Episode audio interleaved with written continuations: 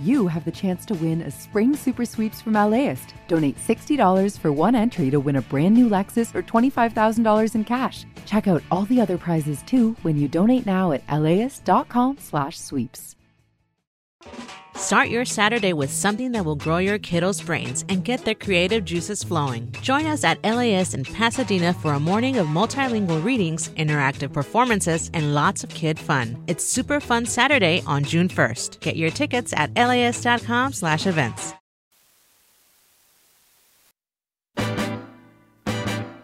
It's Air Talk on a Wednesday here on LAist 89.3. It's Austin Cross with you. So nice to be hanging with you on this day before the holiday. By the way, are you nervous? I know a lot of folks can be, especially if you're maybe cooking something ambitious. You're not sure how it's going to turn out. Of course, I have a lot of thoughts. I shared at our producer meeting this morning. A lot of thoughts on people who try out recipes for the first time on such an important occasion. But that aside, we're also going to have some advice for you coming up little bit later on this hour on how to avoid Thanksgiving failures, big and small. And I'm also going to want to hear about a time when home cooking maybe turned into holiday horror. I don't know, maybe you burned something, maybe you undercooked something, maybe those potatoes were extra crunchy. I'm going to want to hear those calls for sure. That's coming up a little bit later in the show. But we start right now with some incredible reporting from our OC reporter, Nick Gerda, looking into Orange County Supervisor Andrew Do. His investigation revealed that over a two and a half year span, Do was involved in directing $3.1 million to a health center where his daughter was president. I should mention she's fresh out of college, still working on her law degree. So, a lot of questions there. Let's dig into it with Nick Gerda. Morning, Nick. Good morning, Austin. So, just to start us off for folks who aren't familiar, who is Supervisor Andrew Do? Yeah, so Supervisor Andrew Do is one of the five elected officials, the, the County Board of Supervisors, who oversee the county government in Orange County that's responsible for a whole bunch of things law enforcement, the sheriff's department, jails, homeless services, mental health services, public health, an enormous amount of billions of dollars a year in spending. And he was originally elected to that role in 2015, reelected in 2016 and 2020. And he represents a district that includes Little Saigon, Huntington Beach, and uh, Buena Park, other parts of uh, Orange County, Western Orange County. Yeah, I was mentioning earlier, he's a familiar voice here on LAist. We've spoken to him in the past.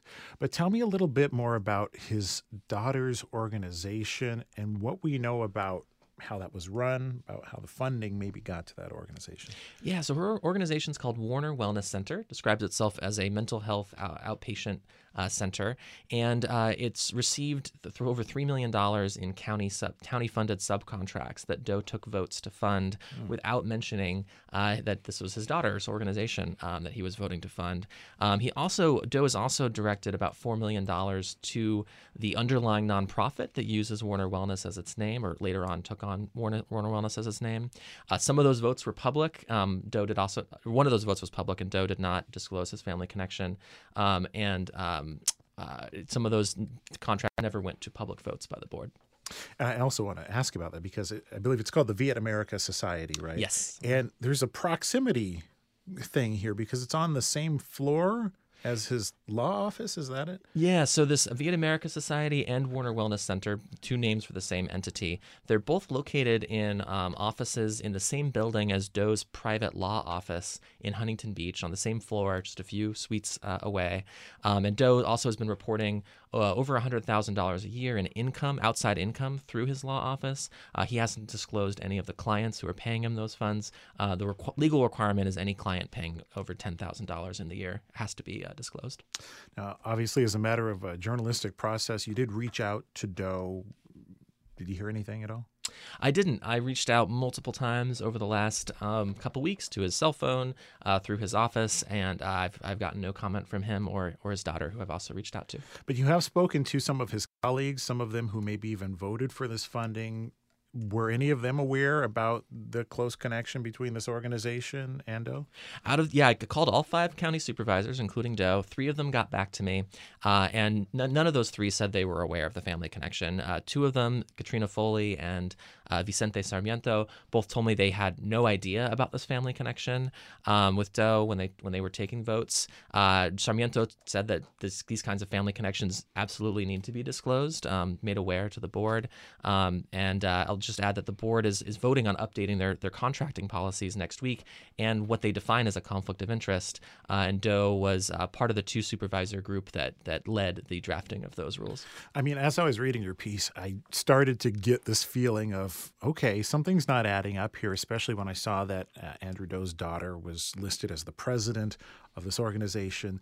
Uh, still very young. I mean, there are young and successful people in the world, sure, but it's quite a title for an organization that's managing uh, that kind of money. Uh, is there any sense right now of what uh, they those organizations have done? Because I know they were supposed to provide some some mental health services for the community. I think one was a, a hotline for Vietnamese language mental health uh, support. Uh, is there any proof that they actually did any of those services that they were paid to do? There are a lot of unanswered questions. Um, I've asked the county um, for information about how they've been performing. The county has not answered any of my questions, um, but I did go visit their office and I did see a training going on. So, so they are doing some, some you know, appear to be doing some work under one of these subcontracts. Um, but there's a lot of unanswered questions about how much experience they had to, to be able to do this work, and um, it appears that other uh, major um, nonprofit groups um, apparently we were not reached out to uh, for the opportunity to, to do this work. And so there's a lot of questions about the process, Do's role in the process, uh, potentially behind the scenes um, that uh, that we're just not able to get answers to because the county uh, won't answer uh, the specific questions I've been asking them for two weeks. Well, even after these votes, there was some concern on enough levels that I understand somebody even escalated it maybe to an FBI uh, reporting. What, what was that? Yeah, so I spoke with Connie Chung Joe. She's uh, the executive director of LA's top Asian American civil rights group, Asian Americans Advancing Justice, Southern California, and she said that um, there was there was a meeting uh, with community nonprofit leaders with concerns about this organization, and she followed up by reporting it to the FBI. I reached out to the FBI, and they said they do not uh, confirm or deny the existence of investigations or any any information that may have been reported to it's them. A very FBI response. We cannot it confirm is. or deny. Um, They're usually pretty disciplined about that. They, they are, and I've worked with uh, was it Laura Eimiller? Yep, that yeah, was her. Worked with her in the past for sure. That that really tracks. Uh, Nick Gerda, our OC uh, senior reporter, his story, our headline story right now on LAist.com, uh, certainly worth checking out. There is a whole lot more there. I actually printed it out for this conversation. It's 21 pages long for me, so there's a lot to dig into there. Some really incredible reporting. Thank you so much, Nick. Thanks so much, Austin.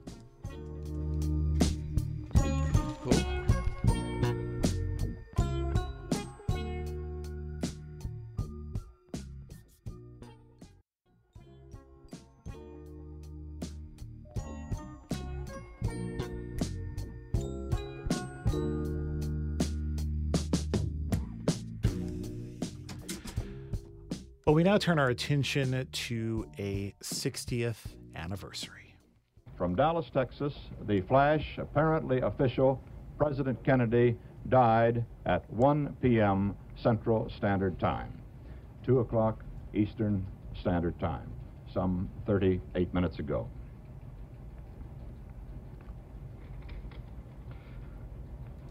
Vice President Lyndon Johnson has left the hospital in uh, Dallas, but we do not know uh, to where he has proceeded.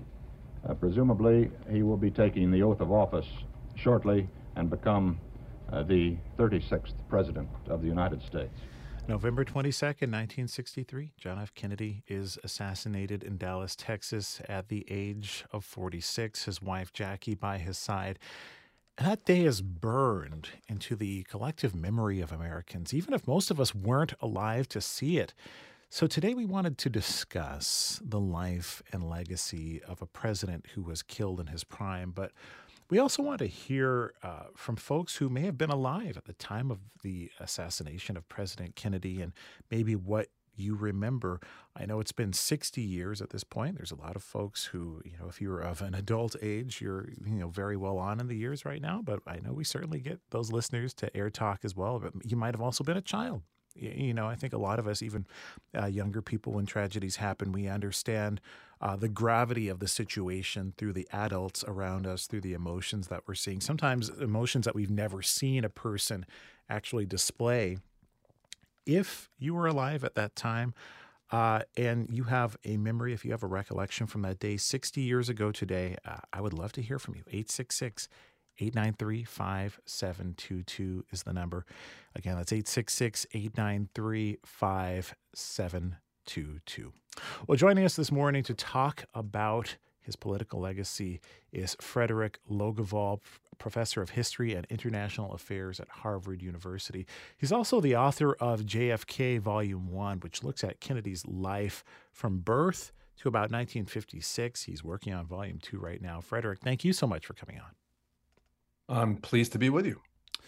To start here, it, it's kind of important to go back because I understand that uh, John Kennedy's father, Joseph, he served as ambassador to the UK, and that put a young John F. Kennedy in a very unique position to travel the world when he was younger. And that really helped shape his worldview. Uh, a lot of that that he'd bring into the presidency later. How formative were those early years for John? I think they were absolutely critical. And I, I we need to give a, a, shout out to his mother here, Rose, who doesn't get as much attention for understandable reasons as as the father does. But Rose, I think more than than Joe Kennedy, instilled in young Jack this interest in the world, this interest in history, um, in I think international travel, and then, as you say, when when Joe Kennedy was ambassador to Britain, a rather disastrous turn as ambassador, mm. by the way J- Jack, as a Harvard student, has an opportunity to really travel throughout Europe right on the eve of war. It's an extraordinary story that he then takes full advantage of. And I suggest in the first volume, it's it instills in him both a, a set of interests and an understanding of the world that he will take with him really down until Dallas 60 years ago. I also see a connection, you know, once he became president to uh, his understanding of America and its role on the global stage uh, as a leader, as a leader in democracy, uh, because I think he wrote a paper during his college years about why England slept, why there wasn't a lot of political will on the part of England. Uh, prior to the start of the Second World War, to attempt to maybe rein in uh, aggression coming from Nazi Germany at the time. Uh, and I think that's a very relevant conversation today, even about you know leadership and, and how you know idly we sit by uh, while things happen on the global stage. Uh, when we look at JFK and his high points uh, on foreign policy when he was president, eh, what were his goals from your view? Uh, what stands out, and maybe what was left to be achieved? Well, I think what he wanted to do was to uh, obviously uh, assert American leadership. I mean, this is another interesting uh, uh, comparison with his father. His father was an arch isolationist, and the two of them drifted apart in rather dramatic ways prior to U.S. entry into World War II, because Jack had determined that an isolationist position was untenable for the United States. And I think later, as a congressman, as a senator, and then as president, he wanted to um, strengthen uh, America's position as a leader of the West. And I think built on that as president. But I think maybe what's most important here is that I think he also tried, with some success as president, to reconceptualize the Cold War, uh, to reduce tensions, in particular with the Soviet Union. Khrushchev, I think, deserves credit for taking steps on his own to make that happen. And I think this is something I'm trying to develop in the second volume. I think this predates the Cuban Missile Crisis. It's not simply the case that it was as a result of this, you know, near miss, uh, this close, um, this possibility of nuclear conflagration between the two superpowers. It's not simply as a result of that that Kennedy wants to do this. I think even before then, he understood that in a nuclear world, you could not have the two superpowers at each other's throats and you had to take you had to take steps to minimize that and i think that's that's something that also has resonance uh, for us today. I understand. War was probably very personal to him. Obviously, he had served in the Second yeah. World War. He lost his brother in the war. Um, yeah. So it wasn't just this, you know, concept that was far away from him and many Americans, honestly, at the time. So it, this seems like something he took very personally. Oh, it's it's such a good point. Uh, and I think that World War II was absolutely formative. His own experience in the South Pacific, a very dramatic moment when he saves his crew and himself when his uh, PT boat is rammed. Uh, but I think more broadly, an understanding of just how important international affairs will be in the middle decades of the 20th century. His belief coming out of World War II that the United States must assume a leadership position. And uh, almost a kind of paradox, I think a, a skepticism on young Kennedy's part about the military instrument, if I can put it that way, a sense that it's a very blunt instrument mm. um, and one that has to be used with great care because he saw up close just how destructive it was. It's a it's an interesting pair of conclusions that he draws from his experience in the war. Talking right now with Fredrik Logevall, professor of history and international affairs at Harvard University, about the legacy of JFK, who was assassinated 60 years ago today. In just a second, we're going to talk about Kennedy's uh, impact on the conversations around civil rights at the time. Uh, but we have a few folks who actually called in uh, to share their memories of the day when JFK was killed. Robin is calling us from Hermosa Beach. Robin, what do you remember about that day? I have a very, very vivid memory seared into my brain and heart in uh, 68 years old, and it was in second grade in West Hollywood, Laurel Elementary, when my teacher, Mrs. Julian, who I'm sure I remember her name because of the events, was called out into the hallway by the administrators and then came back in and told us that we would be going home for the day. And she was crying and never said why. And we were dismissed. I went home. I walked home. I lived only a few blocks and sat and watched the rest of the day and the evening with my grandmother, all of the coverage. And the moment he announced, it was announced that he had died. I mean, as a second grader, Robin, did you understand at all the gravity of what had just happened, or maybe even the fear of not knowing who did it and, and what could happen next?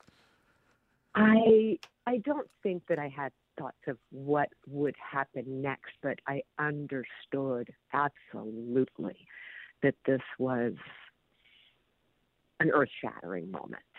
I mean, the the I remember the the news people and Walter Cronkite and my grandmother's reaction and the adults around me, and to see my dear Mrs. Julian, second grade teacher, weeping was impactful. So I knew mm. absolutely that something terrible had happened to our country.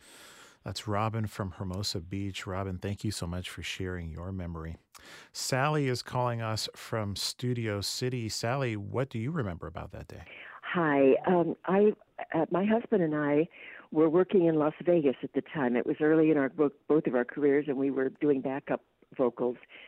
And we were in the hotel room where where we were working. We stayed also there. Turned on the television in the morning, and this shocking, heartbreaking, unbelievable news came across the the screen and we we couldn't really understand clearly what had happened and as the as the story unfolded of course we did but we were in Las Vegas and we were there to work as the people who live there are there to do.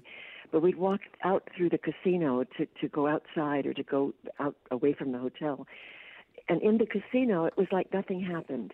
People who'd gone there to gamble were still doing it and mm. it was like living in two different worlds. You know you'd you'd pass through those spaces and you'd go out into the into the street into the air walk across to the coffee shop or something and it would hit you again and the people that lived there the people whose community that was were heartbroken and emotional and and reacting just as we were reacting but it was so strange to be in that setting where there was a part of the world that just seemed to be going on, or maybe they didn't even know about it yet. I don't know.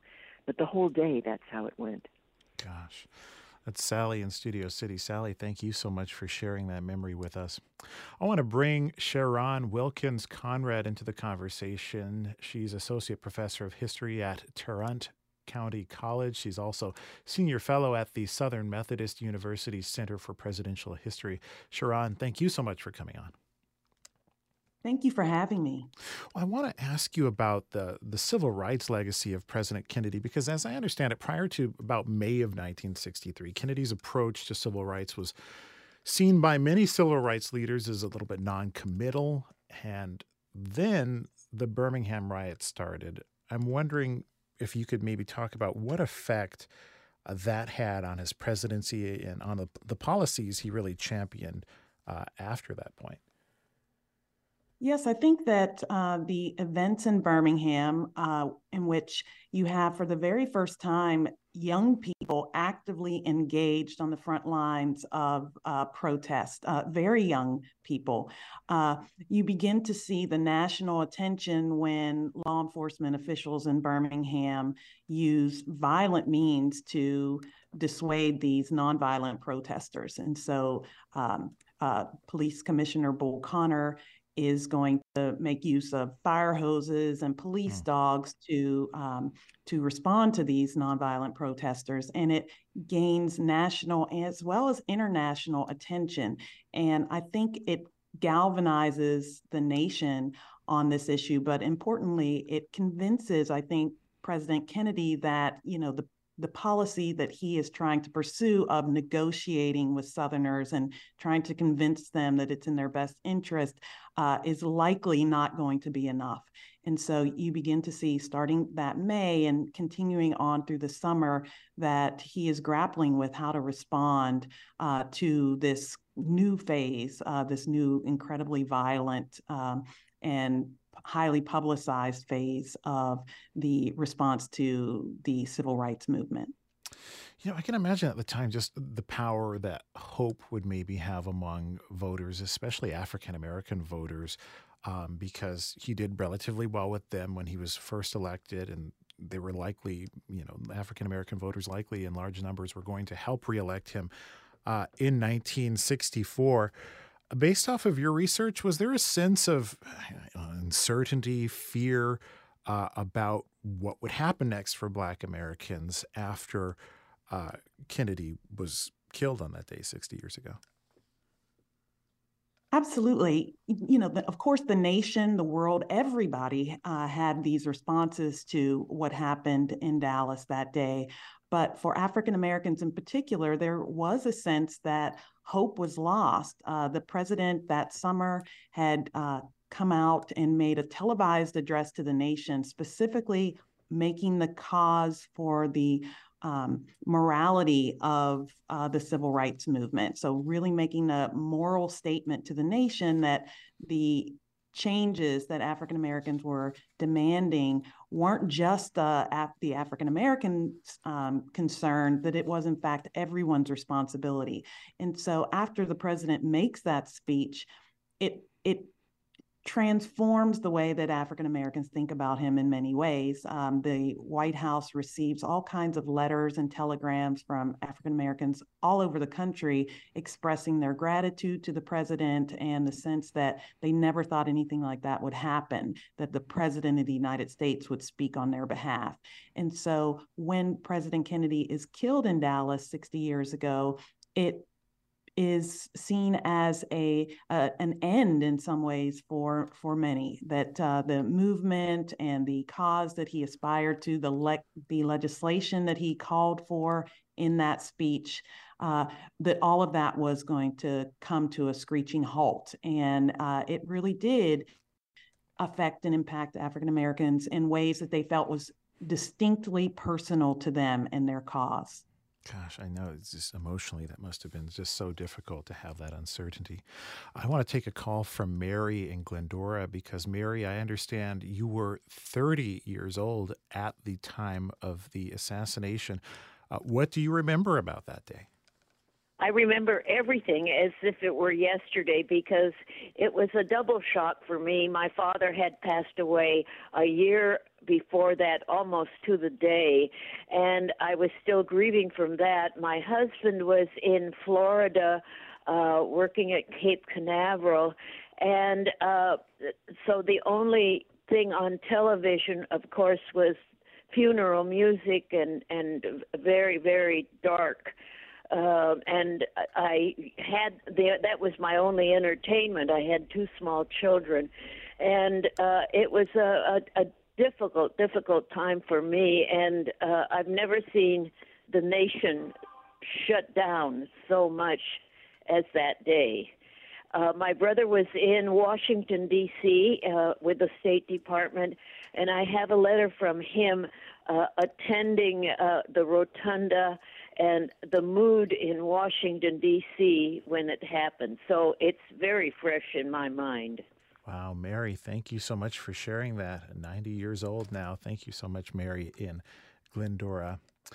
This is Air Talk. I'm Austin Cross. I just want to read a few more of these comments because I don't think we're going to have time to get to them all. But Terry says, I was nine years old and I was homesick that day. I was watching Father Knows Best. Uh, I was watching the first bulletin. It came on the air on ABC. And Terry didn't understand what a motorcade was.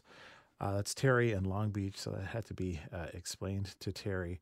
Um, and then Richard says, I was in first grade. The teacher was called out of the room. She came back and told us what happened. We were let out early. My mom didn't believe me when I told her, but when she turned on the radio, she started crying. That's Richard in Silver Lake.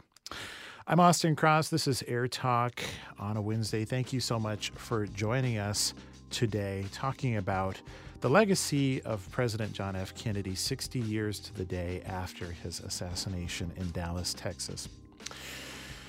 When we come back, we're going to change direction, change tone a little bit, talk about Thanksgiving, Thanksgiving food. That's in 60 seconds. Stick around.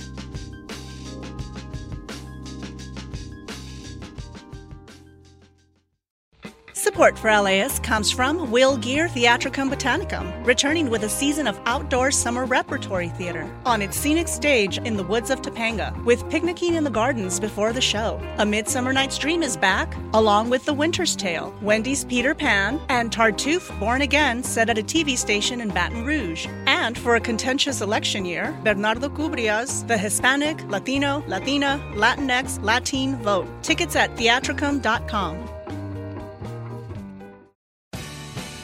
The LAist Spring Super Sweeps is happening now. You can win amazing prizes while supporting your source for local fact based journalism.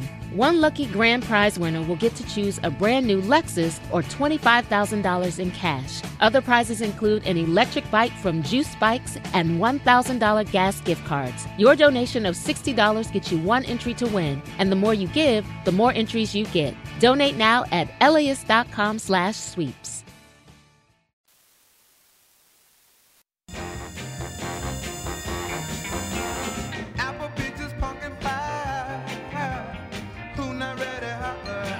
All good things. Pretty much, these are a few of my favorite things. Pies? Of course. It's Air Talk. I'm Austin Cross. Of course, we're going to talk about food right now. And let's face it, on a holiday with so many moving parts as Thanksgiving, something is bound to go wrong, right? There's the turkey, which is a famously tricky bird to wrangle. Have you defrosted yours yet? Oh gosh, please say yes. But then there's the full array of side dishes, and any one of those could go off the rails too. Of course, you have to think about cleanliness, maybe a little bit of food code in there. We haven't even gotten to dessert. So, is it fair to say that failure is inevitable? All right, for the next few minutes, I want to hear from you about your biggest Thanksgiving dinner fail. Maybe something didn't turn out the way that you wanted to. Maybe it overcooked, maybe it undercooked, maybe it was a dish that somebody else brought to your event. I want to hear about those Thanksgiving dinner fails. You can give us a call. 866 893 5722 is our number. 866 893 5722. I will tell you mine in just a few minutes, but I want to hear yours first. 866 893 5722. There's also AT comments at laist.com email. Just please include your location and name because we want to give you cred, of course. Joining us to talk about common Thanksgiving cooking mistakes and how to prevent them in the first place is Clemence Delutz, co owner of the Gourmandise School in Santa Monica. Clemence, thank you so much for coming on. Hi, Austin. Thank you so much for having me. Happy Thanksgiving. A very happy Thanksgiving to you. I mean, top of mind here, and I alluded to this a little bit earlier in the show, but during my conversation with the producers this morning, I have this firm belief that for Thanksgiving, people who, you know, have never cooked at any other point in the year maybe have this ambitious idea uh, of making this beautiful Norman Rockwell esque spread. Uh, so, just top top of the list here. Do you think people just bite off more than they can chew sometimes? Yeah, I feel like this holiday is about, you know, gathering with people, having fun, and um, re- unrealistic expectations. So I would say that in order to have a really successful, fun, enjoyable Thanksgiving, it's kind of all about planning and delegating and not biting off more than you can chew. I understand a lot of that planning. Obviously, it just comes from experience. But for the folks who maybe have not done this as much, I want to talk about prepping properly. But I also want to put out our number because I want to hear some Thanksgiving fails, y'all. what you did wrong. maybe somebody else did wrong. Maybe somebody brought a dish uh, to your your dinner. Uh, what went wrong with that? I'll tell you mine. I made this uh, baked macaroni and cheese dish, but I made the mistake of buttering uh, the macaroni macaroni noodles uh, before I put on the cheese. None of the cheese stuck to the macaroni, and it was um, yeah. Everybody was polite enough not to say anything, but I knew, I knew deep down inside that I had messed up. 866 893 5722 if you'd like to share your experience. Uh, Clemence, talk to me about prepping properly because there are some things that people can do uh, starting today, even to make their Thanksgiving dinner a little bit easier tomorrow, right? Yeah, I think um, my favorite tip is to spatchcock your turkey and to dry brine it. I think wet brining is just not a great idea for all of the space that you might have lost in the refrigerator where you're storing so many other things for the holiday. Um, so starting with spatchcocking, which means that you're going to cut the spine out of the mm-hmm. turkey going to put the turkey breast side down, cut along the spine. Try not to get those like yummy little oysters, which is this nice meat kind of two thirds of the way down.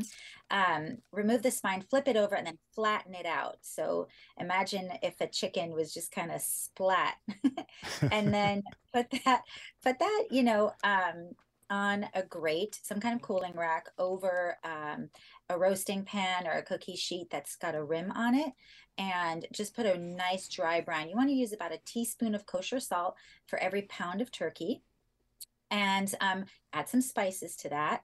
It'll help to infuse a lot of the turkey with salt. It also kind mm. of relaxes some of those muscles um, and breaks down proteins to make your turkey a lot more tender.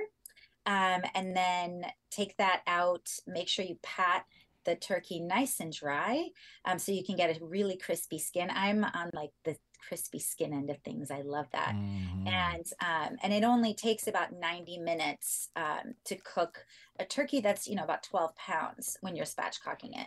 I also like to do this in a roasting pan with vegetables underneath, like turnips and carrots and potatoes so that they can cook with all the drippings from the turkey. So you're kind of killing two birds with one stone, so to speak. I'll say, Clemence, I am a big fan of crispy skin and spatchcocking mm-hmm. any bird. Plus, you get the spine. You can make a nice stock or can go That's toward right. anything. It's just so wonderful. I don't know why more people do it. Honestly, I've always thought it was just so ambitious that people would put in the whole bird and have to cook it for so long. You can save time and still get a wonderful product on the other end. Um, so and still have room in the oven to roast other things. Right. So when you've got your full turkey in there, nothing else can fit. Um, but I like that technique so that you can braise some stuff maybe on the bottom, um, some fennel or some beans even, and kind of get two dishes done at the same time. We're talking about Thanksgiving fails, specifically things that maybe people don't get right that make their dinners take longer, or maybe just they, get a very uh, suboptimal product. Uh, and if you've had a Thanksgiving meal that maybe did not go as planned, I would love to hear from you. 866 893 5722 is our number. A is calling us from Glassell Park, and that's A like A Martinez, but not actually A Martinez. Uh, a, what's your experience? Well, uh, in 2019, I drove with a few of my friends all the way to uh, Santa Fe, New Mexico, uh, to see my best friend who had just moved there, and we had a lot of dishes going, a lot of vegetables, a lot of pies, potatoes, uh, stuffing, and two of them were doing the turkey, uh, which was taking longer than we expected to cook. Mm. And about four hours into it, uh, I looked at the dials on the oven and I said, "Did you try turning it on?" Uh, so the oven was never on, and we just didn't have turkey that day. But we had so many other things that it didn't matter. I mean, did did nobody smell it or or notice the absence of a smell? I guess not. I'm not in charge of that part, so wasn't your department. Wow. Okay, that is a first step is uh, turning on the oven. That's A in Glassell Park. Thank you so much for sharing your story. Barry is calling us from Woodland Hills. Barry, what's your uh, Thanksgiving fail? Barry, are you with us? Okay, we'll come back to Barry. Beth is calling us from Valley Village. Beth, uh, what was your Thanksgiving uh, fail? My very first turkey when I first moved to Los Angeles in 1975. Uh, a bunch of us were getting together at a friend's house in the valley, and I was in Hollywood, and I cooked the turkey dutifully, followed directions, stuffed it, and I left it out overnight, oh. thinking that was a good idea. And got there, we all spread out and we're eating, and it was like the emperor has no clothes because finally one little boy said, Mommy, this turkey tastes funny. and so then we all admitted that we better not eat anymore. So that's there's a reason I'm a vegetarian now. I can just imagine the panic where it's like, spit that out. Don't swallow that wow. And I mean, what's funny about this is this happened in 1975, Beth. So this is clearly something that left an impact on you. It left a huge impression on me. I do not cook turkey at Thanksgiving. Never again for Beth and Valley Village. Beth, thank you so much for sharing your story. I think we might have Barry back with us from Woodland Hills. Barry, do you have a Thanksgiving fail? Oh, yeah. What you got? Oh, Barry, we lost Barry again. That's okay. We tried, Barry. God help him, we tried. Oh, Barry, Barry. What? There I am. Yeah, sorry. See, Barry, what's your Thanksgiving um, yeah, fail, my guy? Uh, well, it actually belongs to a buddy of mine. He had decided that he was going to cook the turkey for uh, for Thanksgiving and bring it over. And he he said he, I'm going to barbecue it because he just had a new barbecue, which he'd never done before. And we were like, okay, sounds good. Bring it over anyway, later on in the day, you know, we're like, okay, when are they going to be here? So we get this, I get a picture from his wife, and it was a picture of a turkey that was absolutely toasted, completely blackened on top of a black barbecue. and what he'd done is he burnt it and nearly, you know, there were flames everywhere. So I uh, printed it out and put it on the wall where we were having the dinner. So they turn up, and he hadn't told us. This was completely unknown to everybody. And he turns up with this turkey because he fortunately bought one, and all smiles and everything. And we're going around the table. We're all giving thanks, and I go, "Yeah, I'd like to give thanks for the actual turkey that didn't make it." And I pointed to the picture on the wall, and it was just hilarious. Oh, so, yeah, that one goes out to Jeff. that one goes out to him. Thank you so much, Barry in Woodland Hills. I want to come back to Clemence really quickly before we wrap here, but uh, any last thoughts uh, before we send off? You know, thousands of cooks into the kitchen to prepare food for thousands more people. Any other things that people should just be thinking about today so it doesn't become a pain point tomorrow? Um, yeah, absolutely. Uh, first of all, be kind, be kind to yourself, and um, go ahead and chop up all of your root vegetables. Like just start the prep by doing all the things that kind of feel messy so you can wake up tomorrow morning, everything's prepped out. Maybe you're um, coating some uh, potatoes and carrots with some olive oil and spices. You can roast them in the oven and then rewarm them. You're cooking up all of your um, of, of all of your main dishes and then save tomorrow for things like salad that might wilt if you mm. did it ahead of mm. time. But most important, focus on pie today. Pie is a religion here. We love pie.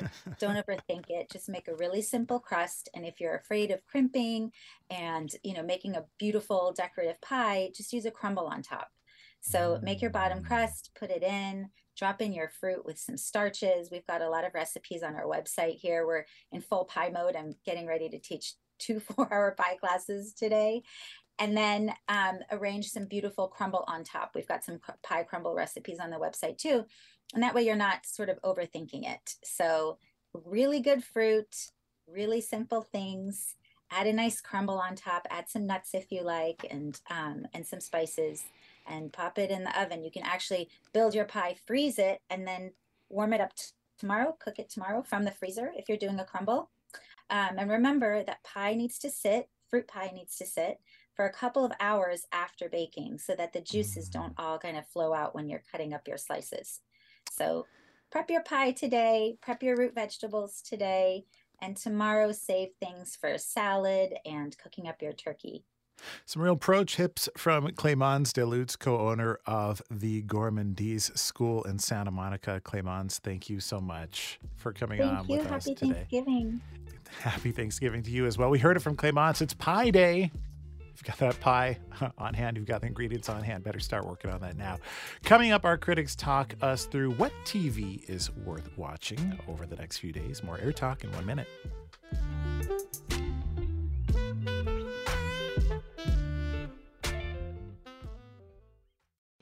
Support for LAist comes from Will Geer Theatricum Botanicum, returning with a season of outdoor summer repertory theater on its scenic stage in the woods of Topanga, with picnicking in the gardens before the show. A Midsummer Night's Dream is back, along with The Winter's Tale, Wendy's Peter Pan, and Tartuffe Born Again set at a TV station in Baton Rouge. And for a contentious election year, Bernardo Cubria's The Hispanic, Latino, Latina, Latinx, Latin Vote. Tickets at theatricum.com. LAist has a new live event series with the James Beard Foundation. We Are Where We Eat will go behind the scenes of some of your favorite LA restaurants to find out how and why they do what they do. I'm Austin Cross. Join me for the first event where we'll explore how restaurants help make a neighborhood and we'll all have something delicious to eat afterwards. It's May 22nd at the Crawford. Get your tickets now at laist.com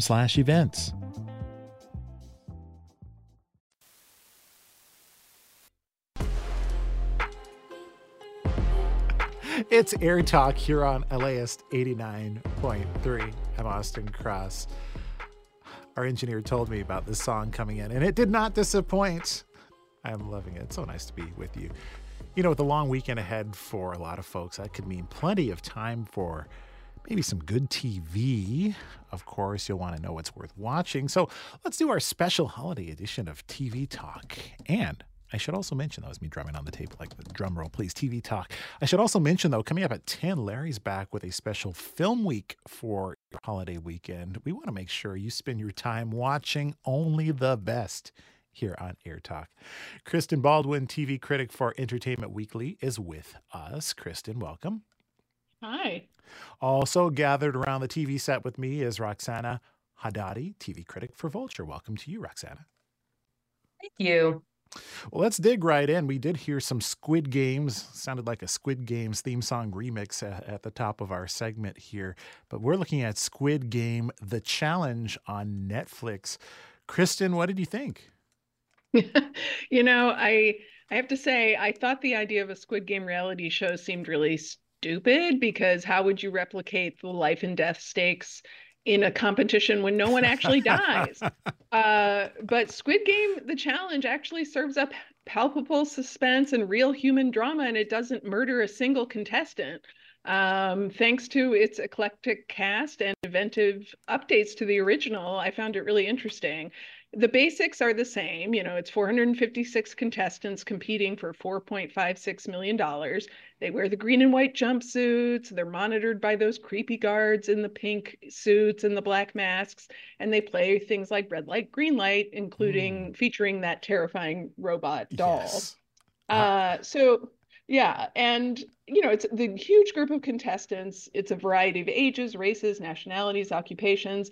And because I guess they can't kill the contestants, producers sort of intense, intensify the psychological pressure on the players by adding quote unquote tests of character and tweaks to the original games that up the suspense and the drama. The contestants are often forced to reach an agreement about something important, which you know certainly never fails to create conflict.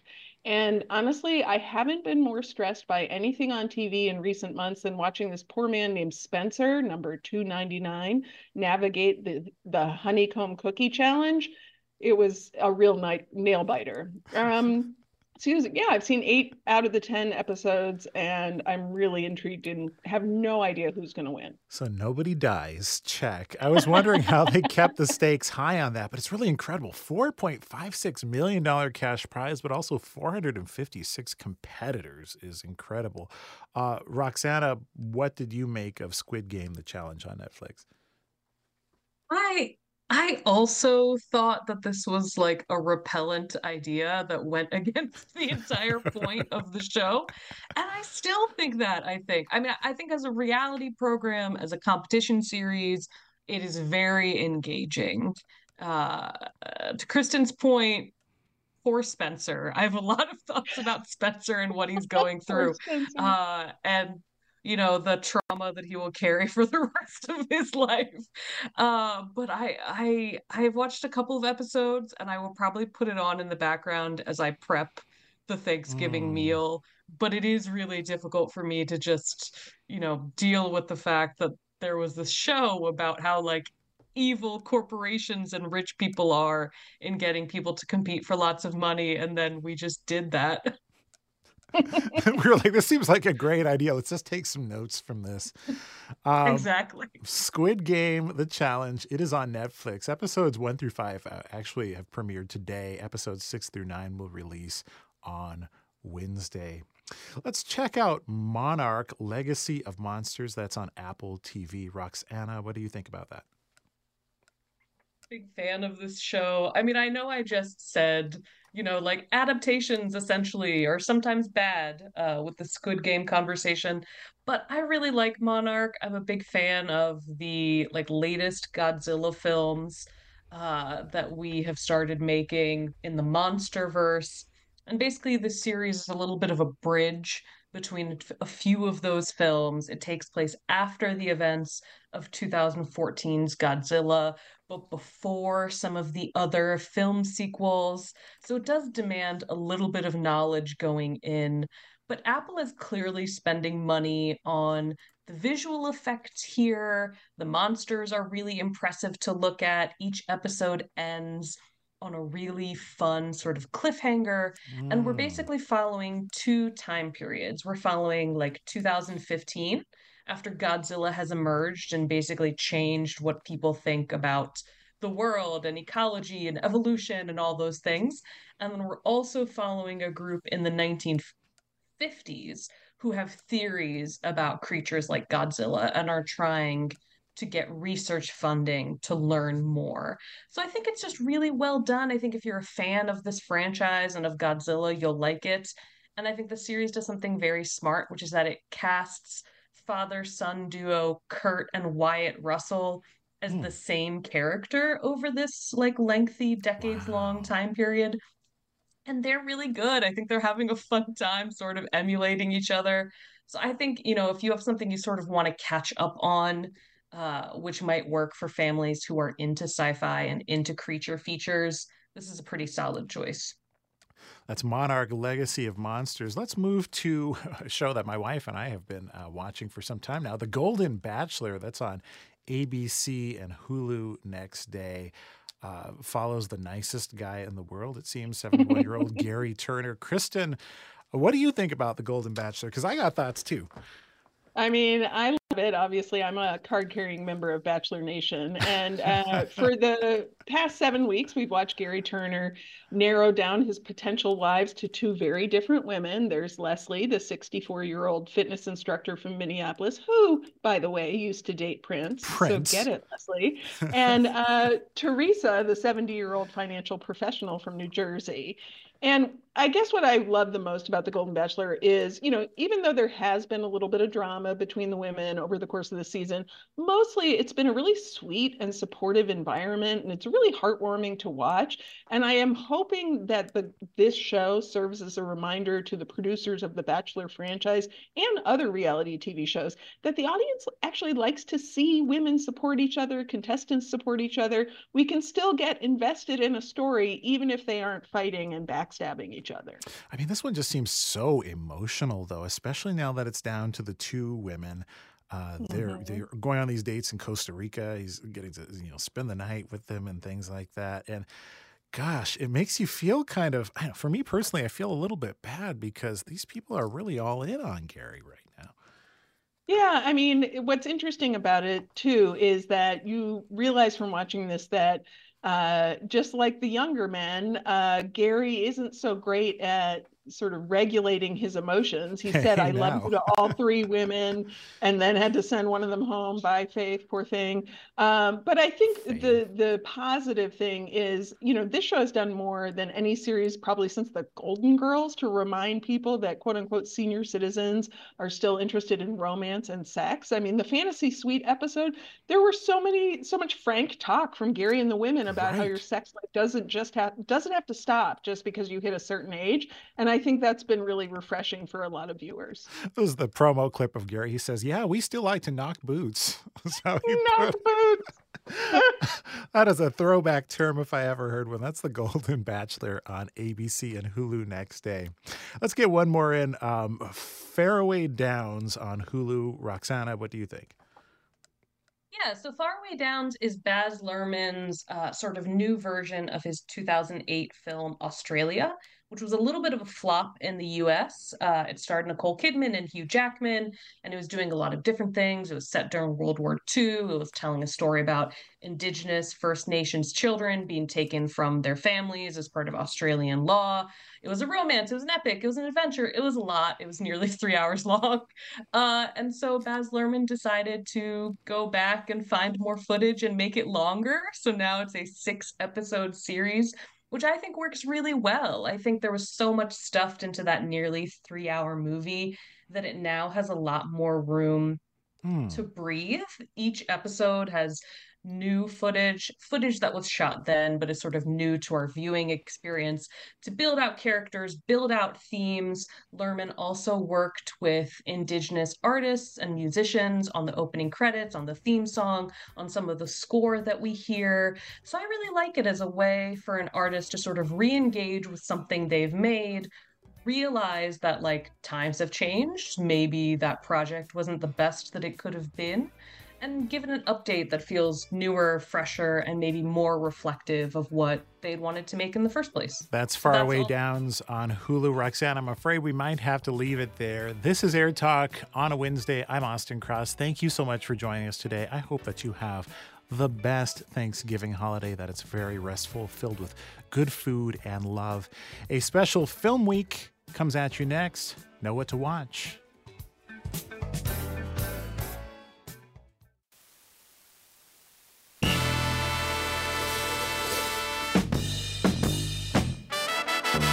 It's Film Week on LAist 89.3. I'm Larry Mantle. Great to have you with us. Boy, we got a jam packed roster of Thanksgiving weekend release films to talk about, and we'll hear the opinions of Peter Rainer, critic for the Christian Science Monitor, Amy Nicholson, film writer for the New York Times and host of the podcast Unspooled, and Charles Solomon of Animation Scoop and Animation Magazine.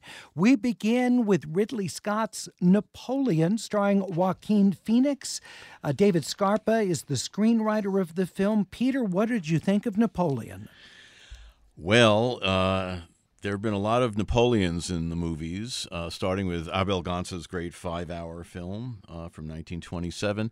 This is not a great movie, uh, and uh, thankfully it's at least under three hours, which is something of, of an anomaly this, this holiday season.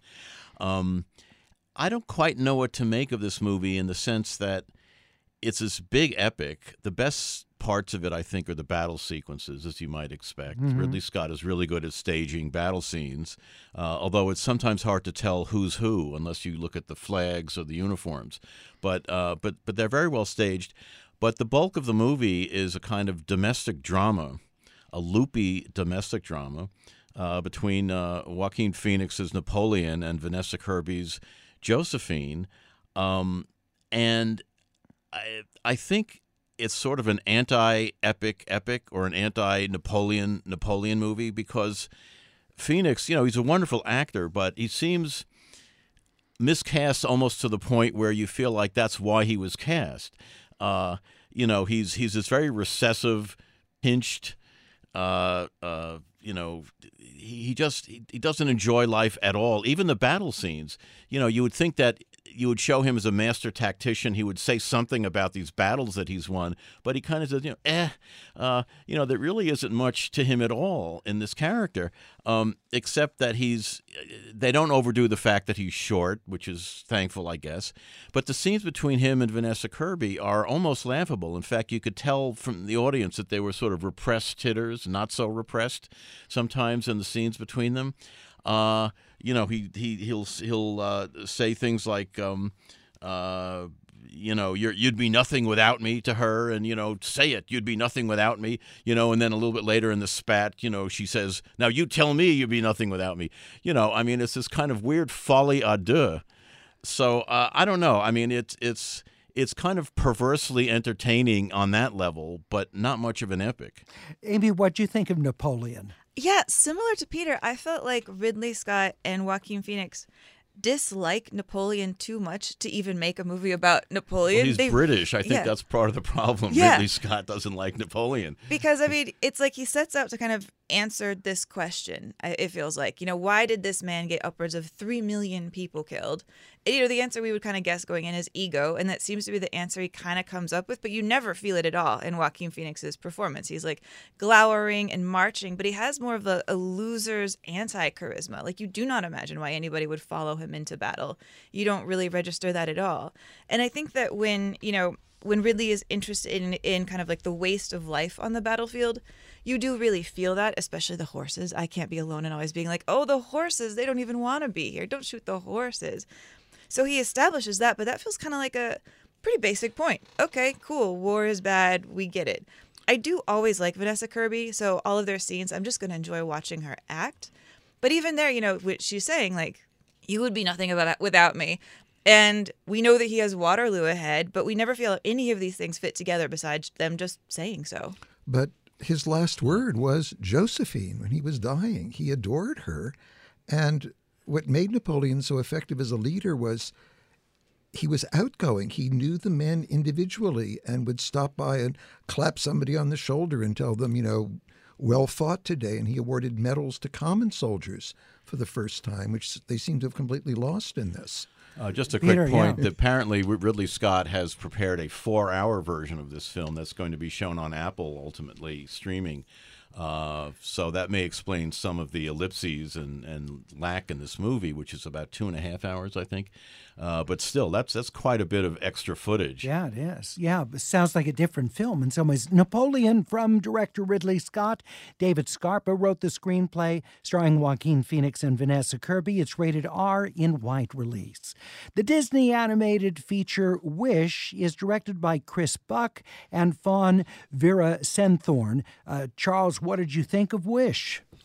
If you put a bunch of executives in a room and told them to put out a list of what elements do you have to have in a Disney feature, this is what you would get.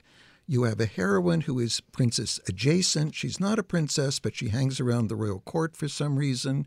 She is upbeat and positive and a role model. Uh, we're set in a mythical Mediterranean island uh, ruled by King um, Magnifico.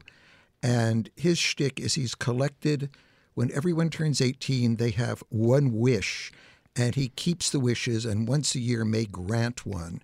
And her grandfather, who's turning 100, just like the studio, and she keeps saying, My grandfather, who's turning 100, in case you missed it the first six times, uh, wants his wish granted. And his wish turns out to be to play the um, mandolin, which has nothing to do with the music in any of the songs, although it does fit into the Mediterranean setting. The backgrounds in the film are gorgeous. You see the influence of Eyvind Earle and a bit of Kay Nielsen and Gustaf Tenggren from the golden age of Disney, kind of filtered through Mike Giaimo's very elegant sensibility. They're Romanesque Gothic, they're beautiful, but then the characters get in front of them who are not terribly well designed. They're kind of overly drawn and um, thin in 15th century Renaissance costume. Then to help her with her, her quest to get her grandfather's wish, which isn't really much of an I want when you think of, say, Belle or Mulan or even Ariel. Uh, this star comes down that looks like a chubby little Pokemon, and it has all sorts of magic, and it helps her. And after she's defeated the evil king, it leaves her with a magic wand, which she doesn't know how to use and has proved she's completely inept with. And she's going to be the fairy godmother watching over the people. And there are references to earlier films, particularly Pinocchio, but they just remind you about how much better those are.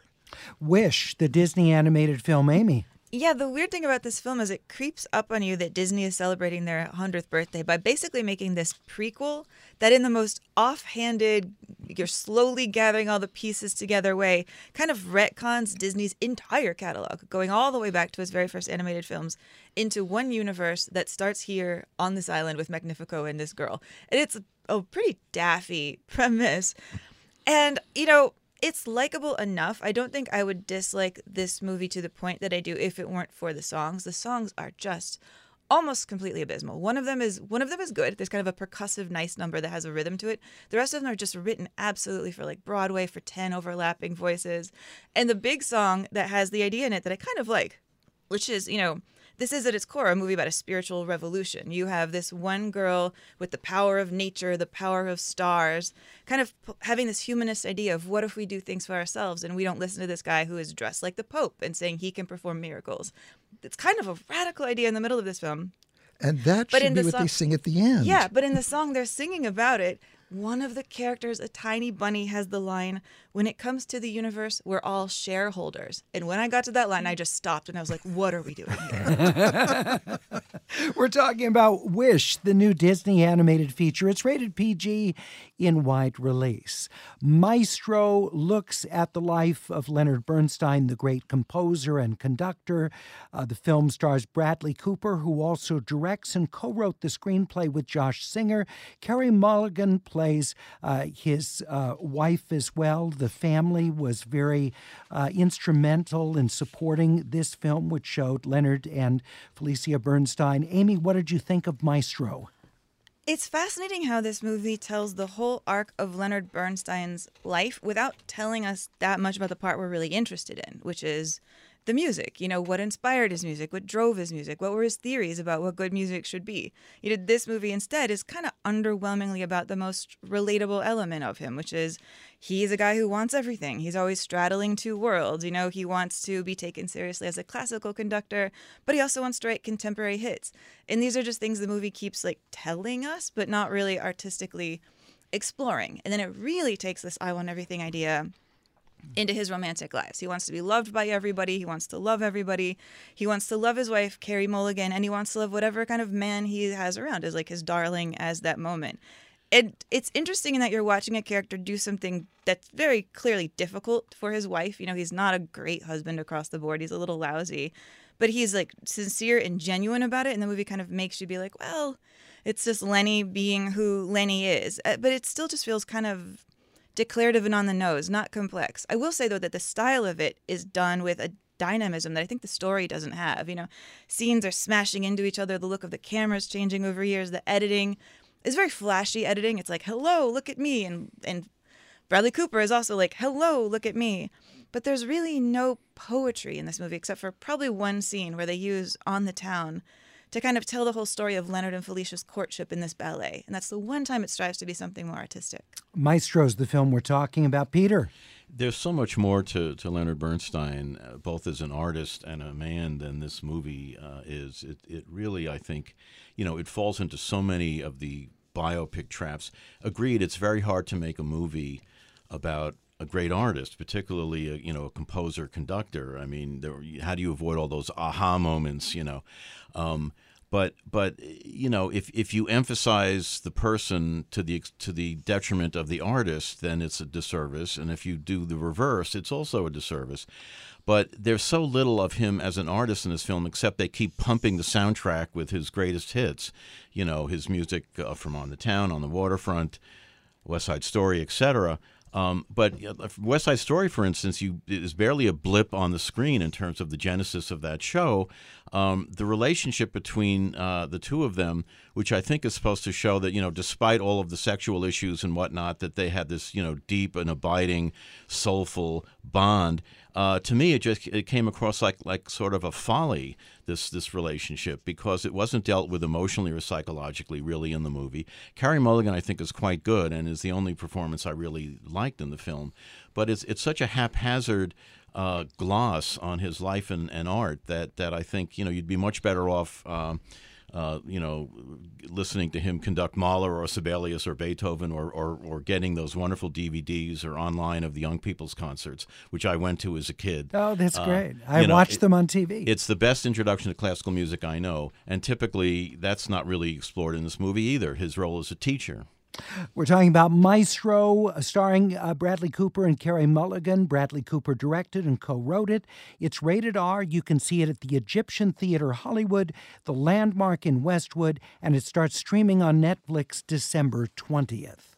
American Symphony, also about music, but this a music documentary about the composer and um, instrumentalist Jon Batiste and about his life partner and her dealing with cancer. The film is directed by Matthew Heineman. Peter, what did you think of American Symphony? It's an interesting film. It, it's um, uh, you know, Jon Batiste has this sort of public reputation for being this, you know, totally exhilarating, exhilarated guy who's just jumping all over the place and has all this great music and inspires everybody and is just fun. Um, and he is that in this movie when he's performing. Uh, but during a lot of that, uh, you know, when he won all those Grammys and every, he he was dealing with uh, this terrible situation uh, you know, with his with his wife, who who was uh, you know had a recurrence of leukemia, and so the bulk of the film is emotionally about how the two of them sort of manage to, uh, you know, handle, you know, tremendous success and and tremendous you know sadness uh, in the same pass.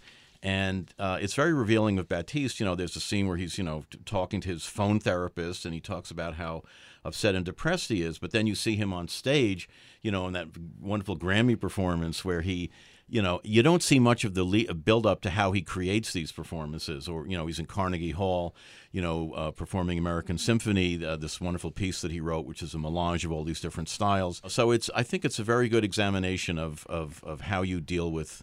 With, with the highs and lows as a creative artist. We'll continue and hear what Amy has to say about the documentary Amy American Symphony, uh, and we'll hear what uh, Amy Nicholson has to say. Peter Rainer with us, Charles Solomon as well.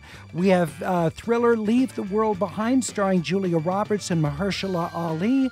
Also, The Boy and the Heron, a Japanese animated film, and this uh, the first in years from Miyazaki. It's all coming up on Film Week. Support for LAist comes from Will Geer Theatricum Botanicum, returning with a season of outdoor summer repertory theater on its scenic stage in the woods of Topanga, with picnicking in the gardens before the show. A Midsummer Night's Dream is back, along with The Winter's Tale, Wendy's Peter Pan, and Tartuffe Born Again, set at a TV station in Baton Rouge. And for a contentious election year, Bernardo Cubria's The Hispanic, Latino, Latina, Latinx, Latin Vote. Tickets at theatricum.com. Hi, I'm Tracy Thomas, host of One for the Books, and we are back for another round. This is clearly an NPR audience. Yeah, I think they're so smart. what the hell? My guests this time are actor Vella Lovell and author Amanda Montell, whose new book, The Age of Magical Overthinking, is out now. Join us on May 15th at the Crawford Family Forum for book talk, trivia, and hot takes. Tickets can be found at laist.com slash events.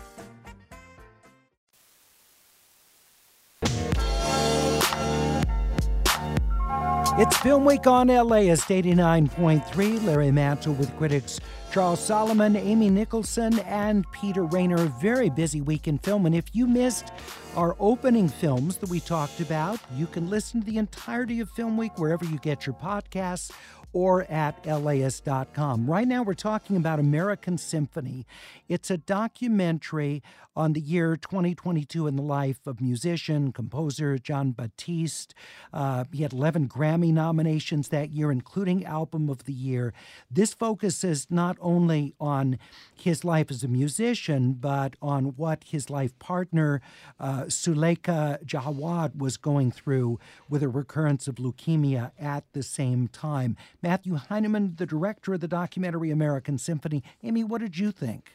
I think it is fascinating to to have this movie come out in the same way week as Maestro because there are things that these two musicians have in common. They are incredibly charismatic in front of a crowd, and they are both positioned in that world where they're like sort of classical, sort of pop. How can I be taken Highly seriously versatile. in both? Highly versatile. And here you actually even have scenes of Jon Batiste sort of saying, "They don't know what category to put me in," and it's kind of making people lose their minds, and I get attacked on all sides. It's an interesting film for Matthew Heineman to do because he's the director who I first saw in Cartel Land, a really brutal doc about the drug wars in Mexico. This is very off base for him, I would say, but he brings his kind of great cinematic style to it. It took me a while to ease into this documentary because in the first half you can kind of feel that, you know, Jon Batiste and Suleika Jaouad, they're very uh cautious in front of the camera. You know, they this is kind of in, in a way, as Peter was pointing out, a film about performance, about like how do you summon an energy when you're feeling really low. You can feel them try to summon the power of saying like the brave thing, the uplifting thing. And it's only after the cameras are there for a long time that you really see the exhaustion come in and Jon Batiste start to even have scenes where he's like hiding his face under a pillow while he's talking to his therapist. And you become very protective of him.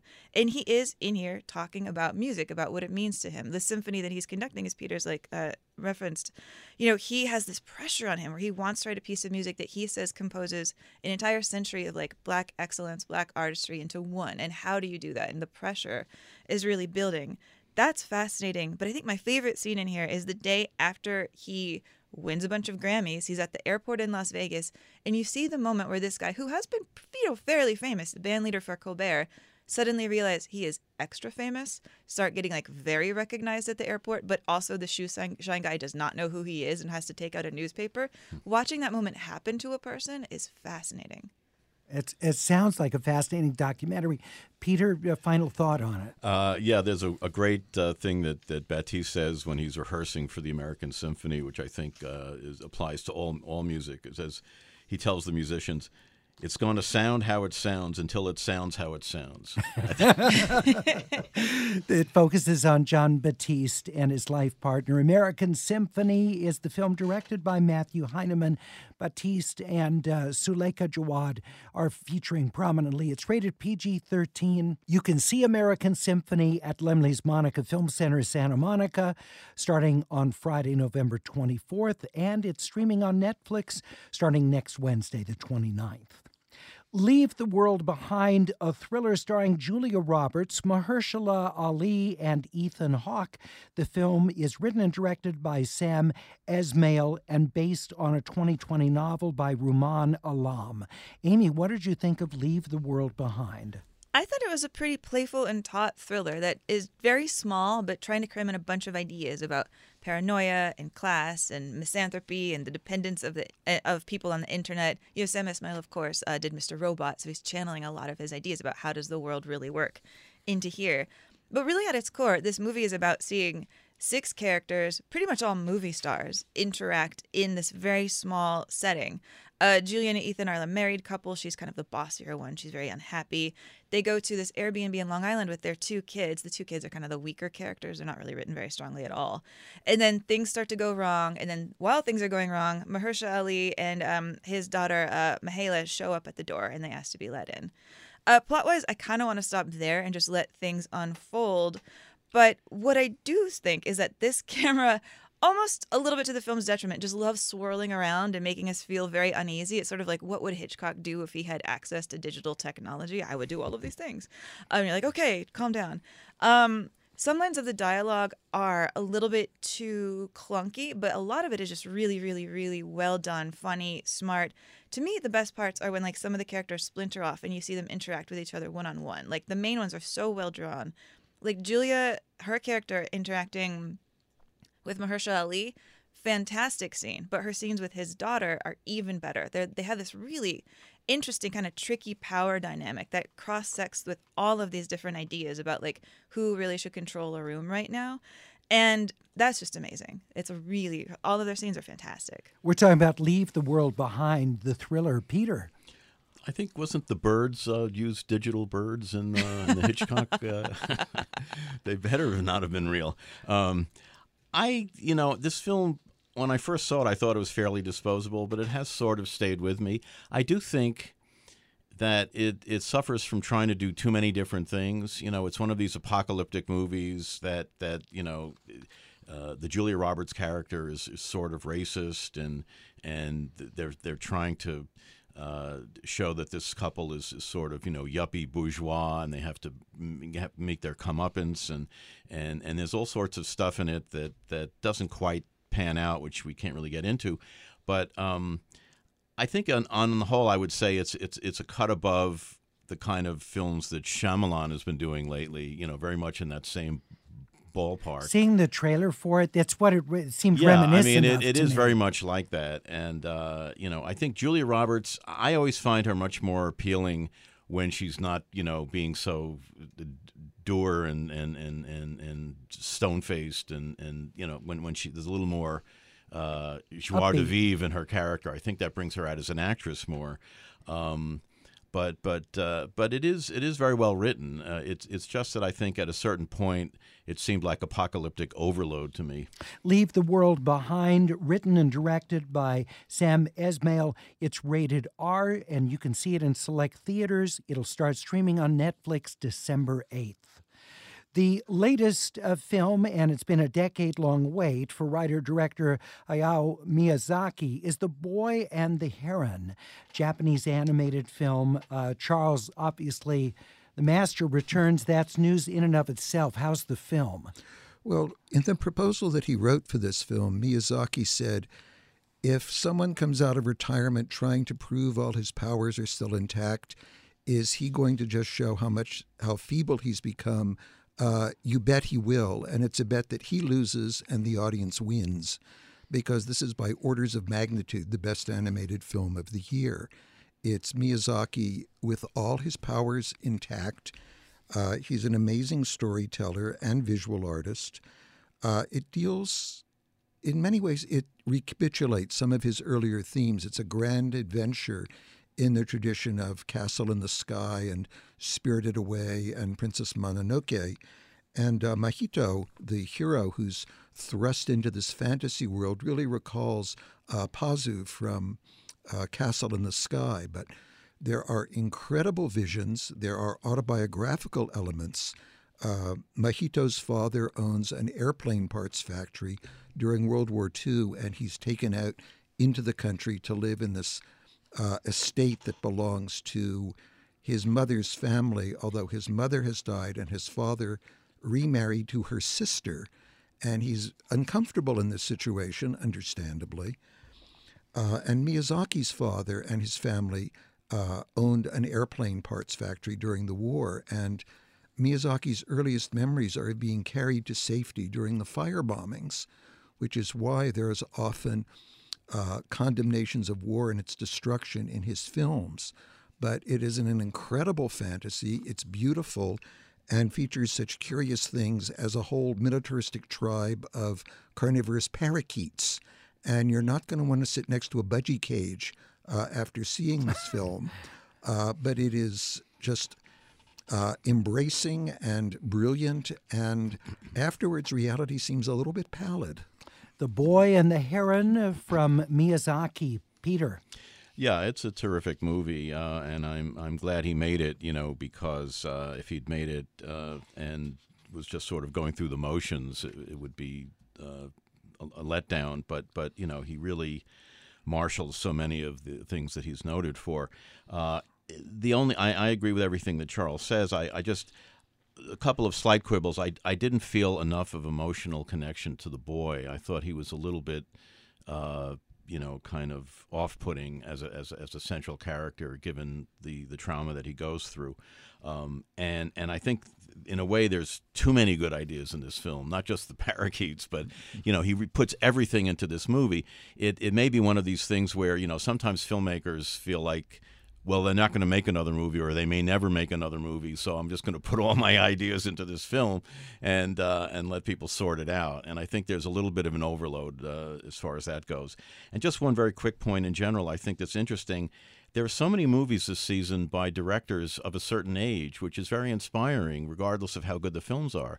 Ridley Scott, uh, Michael Mann's Ferrari coming up, uh, Scorsese all in their 80s. Uh, Miyazaki, of course. Uh, Fred Wiseman has a wonderful documentary coming up He's soon. still making documentaries. He made a terrific film, A Menu uh, a Plaisir. He's 93. Um, uh, Coppola has a film that he's working on that'll come out next year. He's in his 80s. Uh, you know, unprecedented. We've Yeah. never never had this this uh, a number of and major films from older directors. Uh, The Boy and the Heron rated PG thirteen. It's at multiple AMC theaters and then goes into wide release December eighth. Uh, from Finland, its entry for the Best International Film at the 96th Oscars, Fallen Leaves. The film is directed by Aki Kaurismäki. Amy, what did you think? Yeah, here's another uh, great director who said he was retiring back in 2017, and now he's back with a film that won the jury prize at Cannes this year. Uh, Aki Kaurismäki, you know, most famous film uh, Finnish director working today. He's this deadpan humanist who has a really big heart, even though none of his characters ever, ever, ever smile. And this is kind of in its true typical form. It's another pretty absorbing, sad romance set among the lonely people of working class Finland. You know, two people falling in love when they don't really feel like compromising anymore and both have a lot of scars. You know, the girl starts the film at a, working at a grocery store, the boy is at a construction site, they make contact at the bar, and then you spend the whole rest of the film kind of rooting for them to get together, to figure it out, even though everything that could go wrong in this movie absolutely goes wrong, as it always does in an Aki Kaurismäki film. I mean, both leads are great. Um, the girl has this kind of like gloomier Janet Gaynor in Sunrise vibe. You know, she's sort of fragile, but she keeps going. She keeps marshaling along. And the guy has this is this kind of this combination of like Humphrey Bogart and Jimmy Stewart. And I feel like it's okay to make allusions to American films because this movie does. They they go to dates in an old movie theater and chain smoke outside. And you know, at this point in his career, like Aki has his touchstones. You know, chain smoking, alcoholism, men who dress like greaser retro Americans. And it kind of makes the film feel cozy because you're just like, oh, it's all the things in him that I really kind of like being around. It's it, and if you are a person who has yet to see an Aki Kaurismäki film, but you love Yorgos Lanthimos, I think you might enjoy this vibe. I would recommend checking it out. Fallen Leaves, Peter. Yeah, I, for me, Kaurismäki's is an acquired taste that I haven't quite acquired. Um, Well, you've only had how many years to do it? well, that's my point. Uh, um, it, it, it's, I mean, I, I, I'm okay with this movie. Uh, you know, two lonely working class souls. You know, they meet in a karaoke bar. He drinks too much. Uh, you know, they lose their phone numbers. They have mistaken addresses. All of that. It, it, at its best, it's sort of a weird combination of you know like Edward Hopper uh, tableau and and Robert Bresson, um, but a little more sort of wry humor underneath all of that. Uh, the but you know the the, the critic uh, Glenn Kenny once said of of uh, Kaurismäki that that he puts the dead in deadpan. He meant it as a compliment. I'm, but That's a great But I'm line. not so sure. I'm not so sure it's a compliment. Um, Fallen, uh, yeah. Fallen Leaves uh, from uh, Finnish director Aki Kaurismäki wrote and directed Fallen Leaves is at Laemmle's Royal Theater in West LA and unrated. They shot The Piano Player, uh, an animated historical film directed by Javier Mariscal and Fernando Trueba. Charles, what do you think of They Shot the Piano Player? Uh, well, this is really a documentary about uh, the Brazilian piano virtuoso uh, Tenorio Jr. And I assume, as a jazz buff as you are, Larry, that you're familiar with his work, which I was not. But the film has two problems.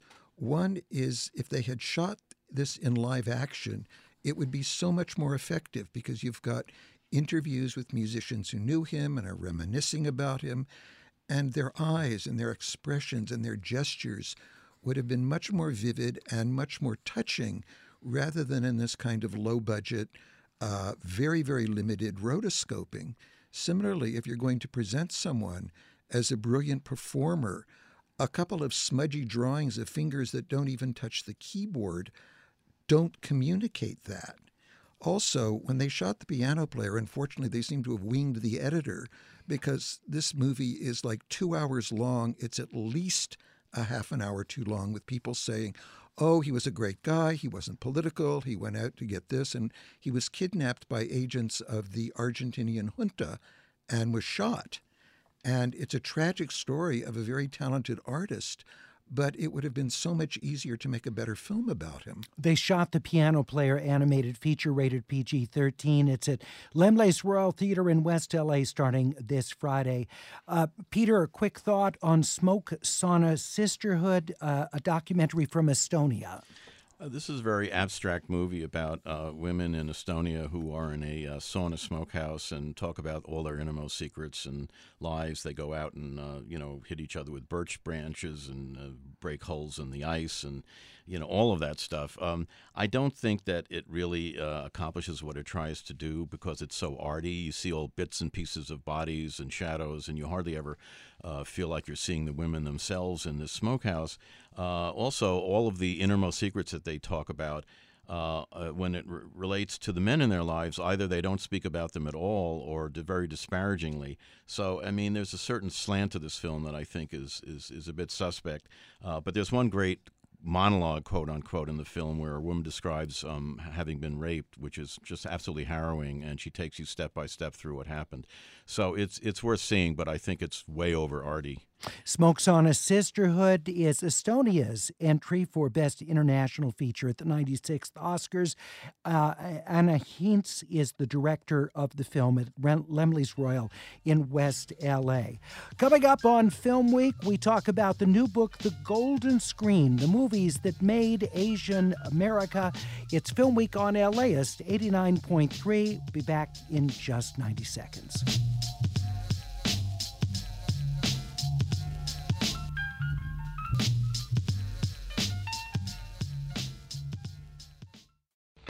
Support for LAist comes from Will Geer Theatricum Botanicum, returning with a season of outdoor summer repertory theater on its scenic stage in the woods of Topanga, with picnicking in the gardens before the show. A Midsummer Night's Dream is back, along with The Winter's Tale, Wendy's Peter Pan, and Tartuffe Born Again set at a TV station in Baton Rouge. And for a contentious election year, Bernardo Cubria's The Hispanic, Latino, Latina, Latinx, Latin Vote. Tickets at theatricum.com.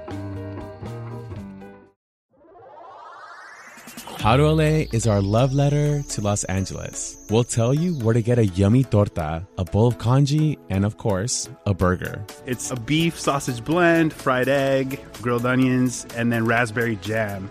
What hiking trails to check out. This feels like we're out in the mountains. And where to take in some culture. Leimert Park, they've been fostering jazz for decades. LA's a big place with a lot going on, so we got you. Subscribe to How to LA from LA Studios wherever you listen to podcasts. It's Film Week on LAist 89.3. I'm Larry Mantle. Wonderful to have you with us as we continue with a look at Asian American film. The new book, The Golden Screen The Movies That Made Asian America. Jeff Yang is the author of the book. Michelle Yeoh does a foreword to the book as well. And it's not only a beautiful book, which it is, incredible photographs of so many of these influential films, but also fascinating analysis of what these films represent. Jeff Yang, so good to have you with us on Film Week. I'm so incredibly excited to be here. Thank you, Larry. Well, let's start because I love how you lay these out chronologically. And Flower Drum Song, mm. despite uh, many of the stereotypical characters, I know a very important film for many Asian Americans of a particular age who had not seen themselves on screen. And of course, you've got a wonderful cast of Asian American actors in Flower Drum Song. Let's start with that film and its importance. Yes. I mean, Flower Drum Song is one of those like many films in the book, love hate films for many Asian Americans. The love part, of course, is simply it is the first film in which there's so much Asian American talent on screen, singing, dancing, speaking, mostly without accents, in an American city in San Francisco Chinatown.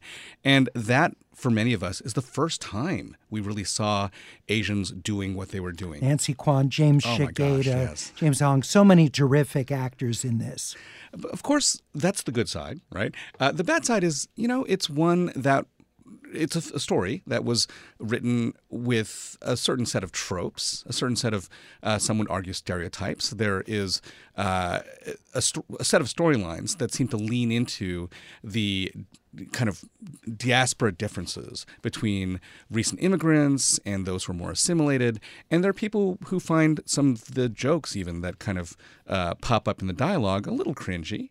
But after all, it was written by Roger and Hammerstein. It was directed by, you know, uh, and, Henry and- Koster, yeah. yeah. So uh, we're we're not talking about something that was necessarily striving for authenticity, but definitely is it is still something I think that we need to celebrate. Well, it's great you start the book with it from 1961 to sort of set the stage, uh, coming out of an era where there uh, really hadn't been a lot of Asian American film, uh, and you move on uh, through through the years here. But one of the things I like is you you mix what are your big films with some of the ones that are that are smaller movies that are, may not be as well known. Eat a Bowl of Tea, for example, from 1989. The importance of this film.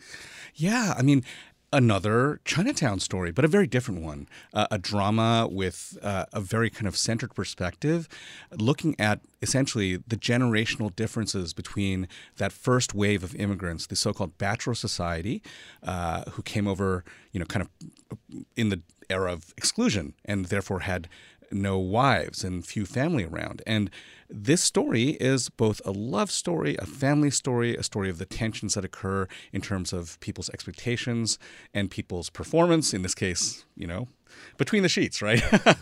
um, but it's a lovely story. It's an Asian American, uh, iconic indie film. And it was created by Wayne Wang, who Who's Chan is Missing was his first film, I yes, believe. Yes, Yeah. And Chan is, Chan is Missing, another film in the book, uh, absolutely transformative film. Uh, Wayne would, of course, go on to be really, arguably, one of our, our most iconic and, and uh, greatest Asian American living directors.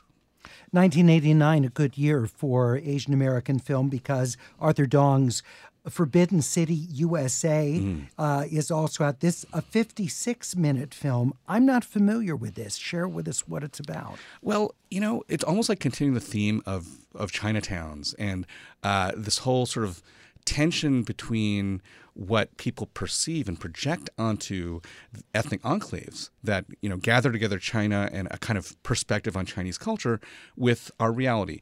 Um, Arthur Dong's film Forbidden City USA looks at in some ways the real world behind Flower Drum Song. It was the the chopstick circuit, as it were, where a lot of you know early Asian American performers first got their chance to get on stage, and it was cabaret girls, it was singers and, and crooners and and dancers of all types who were performing within the confines of again the sort of exotic ambiance.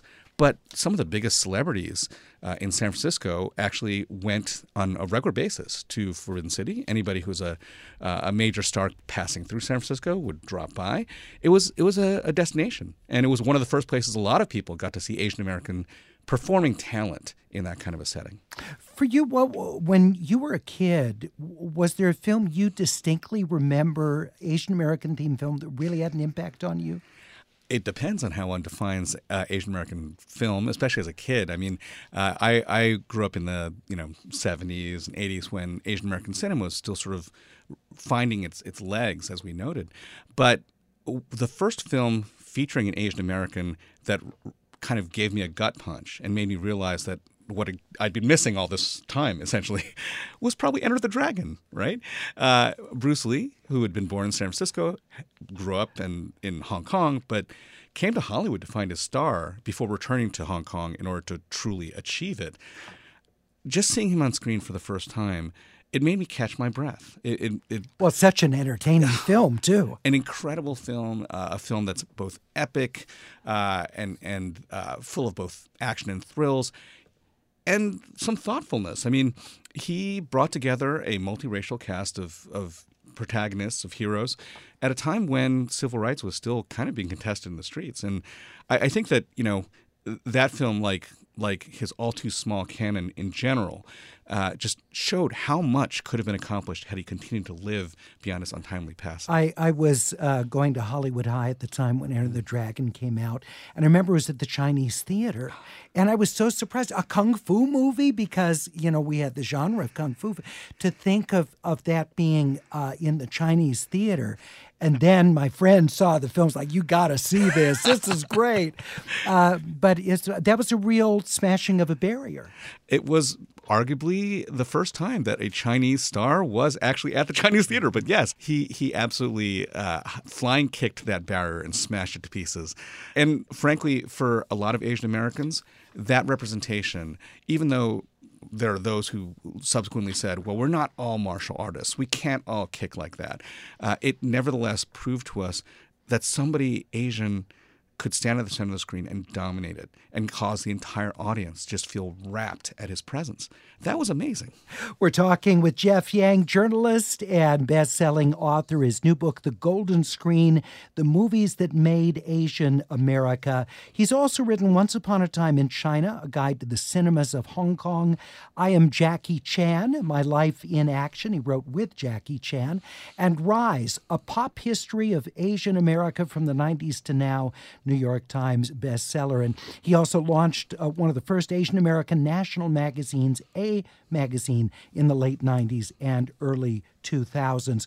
We're talking about his new book, so many films that are highlighted here.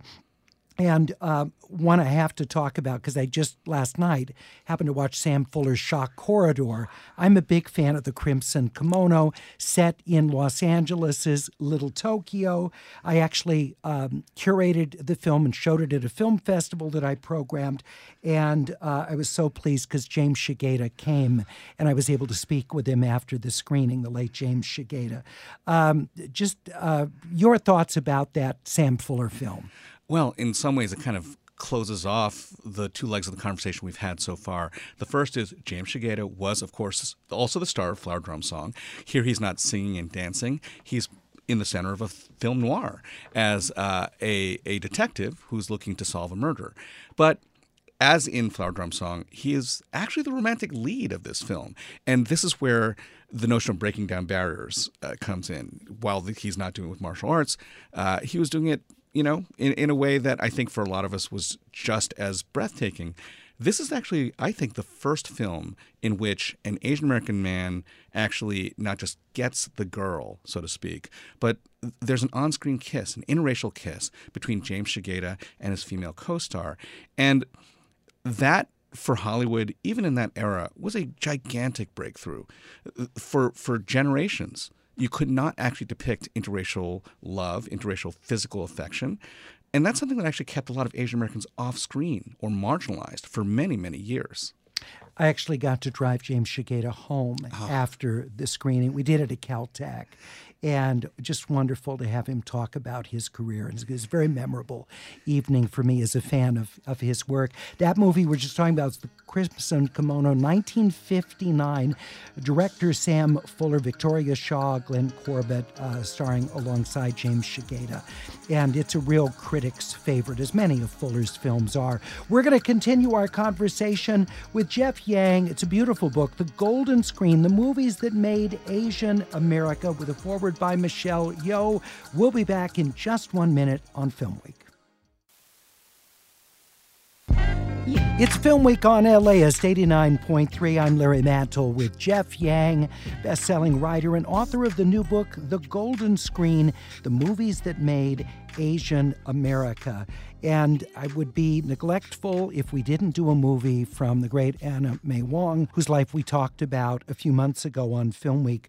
Uh, you suggested Daughter of the Dragon from 1931. This is a 70 minute Fu Manchu film. May Wong stars in it. Sessue Hayakawa, another great actor alongside her. This has some interesting things to analyze in the film. Yes, it is not a good film. it is actually almost unwatchable. And when I did watch it, it, it was just uh, very much a kind of grip the sides of my chair kind of experience For multiple reasons. for I many reasons. Warner Oland, of course, plays Fu Manchu in the great tradition of Fu Manchu basically never having been played by an Asian person. He is, of course, the the demon doctor, you know, the the great supervillain invented to essentially serve as more or less the expression of yellow peril. And what's really interesting in this film is that Anna May Wong plays his daughter.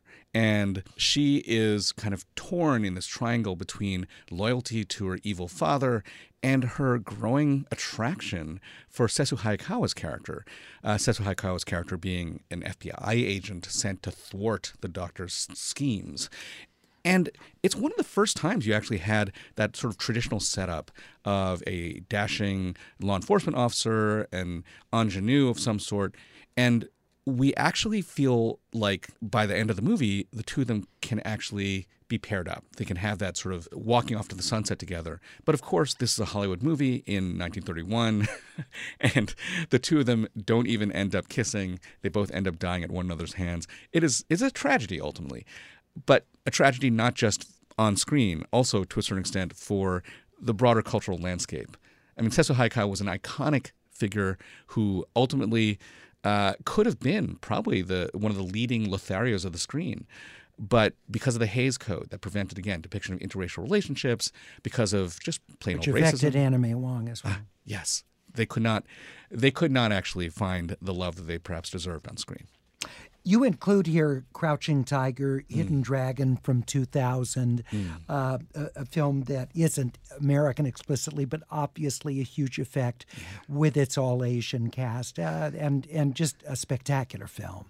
Well, one of the things we actually made the decision to do with the book is to include films that are both Asian American films, Hollywood films, and also films from Asia that made a big splash in America. Because the film is first and foremost about the experience of the audience, what we saw and how it changed us. And Crouching Tiger, Hidden Dragon was the film that should have proved out everything that we thought could have been true, right? That Asian Americans, or Asian, rather, that Asian images on screen would not drive away audiences, that people would actually read films, it's entirely subtitled, all Chinese, that all these things could be successful in the hands of a master director like Ang Lee. And that proved to be true. This is a film that made $100 million back in 2001. And that's uh, 300 something million dollars today in our inflationary times. But the success of Crouching Tiger, Hidden Dragon did not change Hollywood. It actually ended up really just, you know, unleashing a few more period martial arts films on the world, and all that faded away. And it, it took until, I would argue, many years later when Bong Joon Ho and Parasite came forward uh, with, with its Academy Award success for people to really start feeling comfortable with the idea of subtitled cinema. Well, and here we are where Michelle Yeoh is one of our biggest movie stars. Mm. Uh, in the world In the today, world. including the United States. I mean, it shows um, obviously, uh, and she's not alone. There are many other, you know, great Asian American stars now. And the the thing I think which even Michelle would probably say is, "What took you guys so long?" I've been around for a long time, but uh, Michelle is absolutely the, the the kind of the queen uh, of a rising Asian diaspora star community. It she is perhaps one of the few uh, Asian stars speaking English uh, or or acting in English who if you see her name above the title, you're you're probably more likely to just say, "I got to watch that yeah, film." well, because anything that she's in, you can't take your eyes off her. She is she's a star. I mean, not not just an excellent actor, but she's got the star thing. Yes. And um, no, that's that's exactly right. I did want to mention Joy Luck Club, 1993 adaptation of the Amy Tan novel. Your thoughts about the significance of that and and how it dealt with uh, culture. It was such an important milestone for us to the point where even today people use it essentially as the benchmark for Asian you know Asian films, films with Asian casts. It's the one people point to and say there has not been a film like this since Joy Luck Club, right? uh, and it is a truly it's a moving melodrama. It's a family story. It was the thing that introduced us to a generation of young Asian American stars who would, in many ways, dominate the landscape for Hollywood for the years to come, while also sharing with us uh, some of the kind of empress dowagers of a prior generation. And for all of that, I think Joy Club will always stand firmly in our memory as perhaps the one of the most important film accomplishments of its era.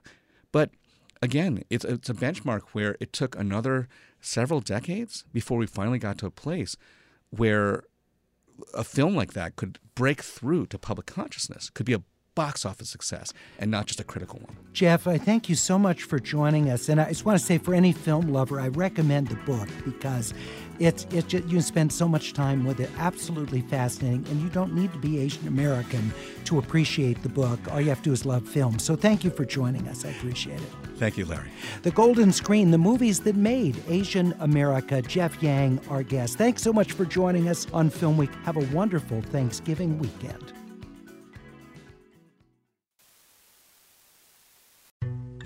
As a farmer's son from a desert region in California, J.B. Hamby thinks a lot about water. I spent a lot of time digging up history, particularly about water, which is the origins of the Imperial Valley. How this 28 year old became the youngest lead negotiator on the Colorado River ever, and how he could shape the most consequential negotiations to date. Listen to Imperfect Paradise, the Gen Z Water Dealmaker, wherever you get podcasts.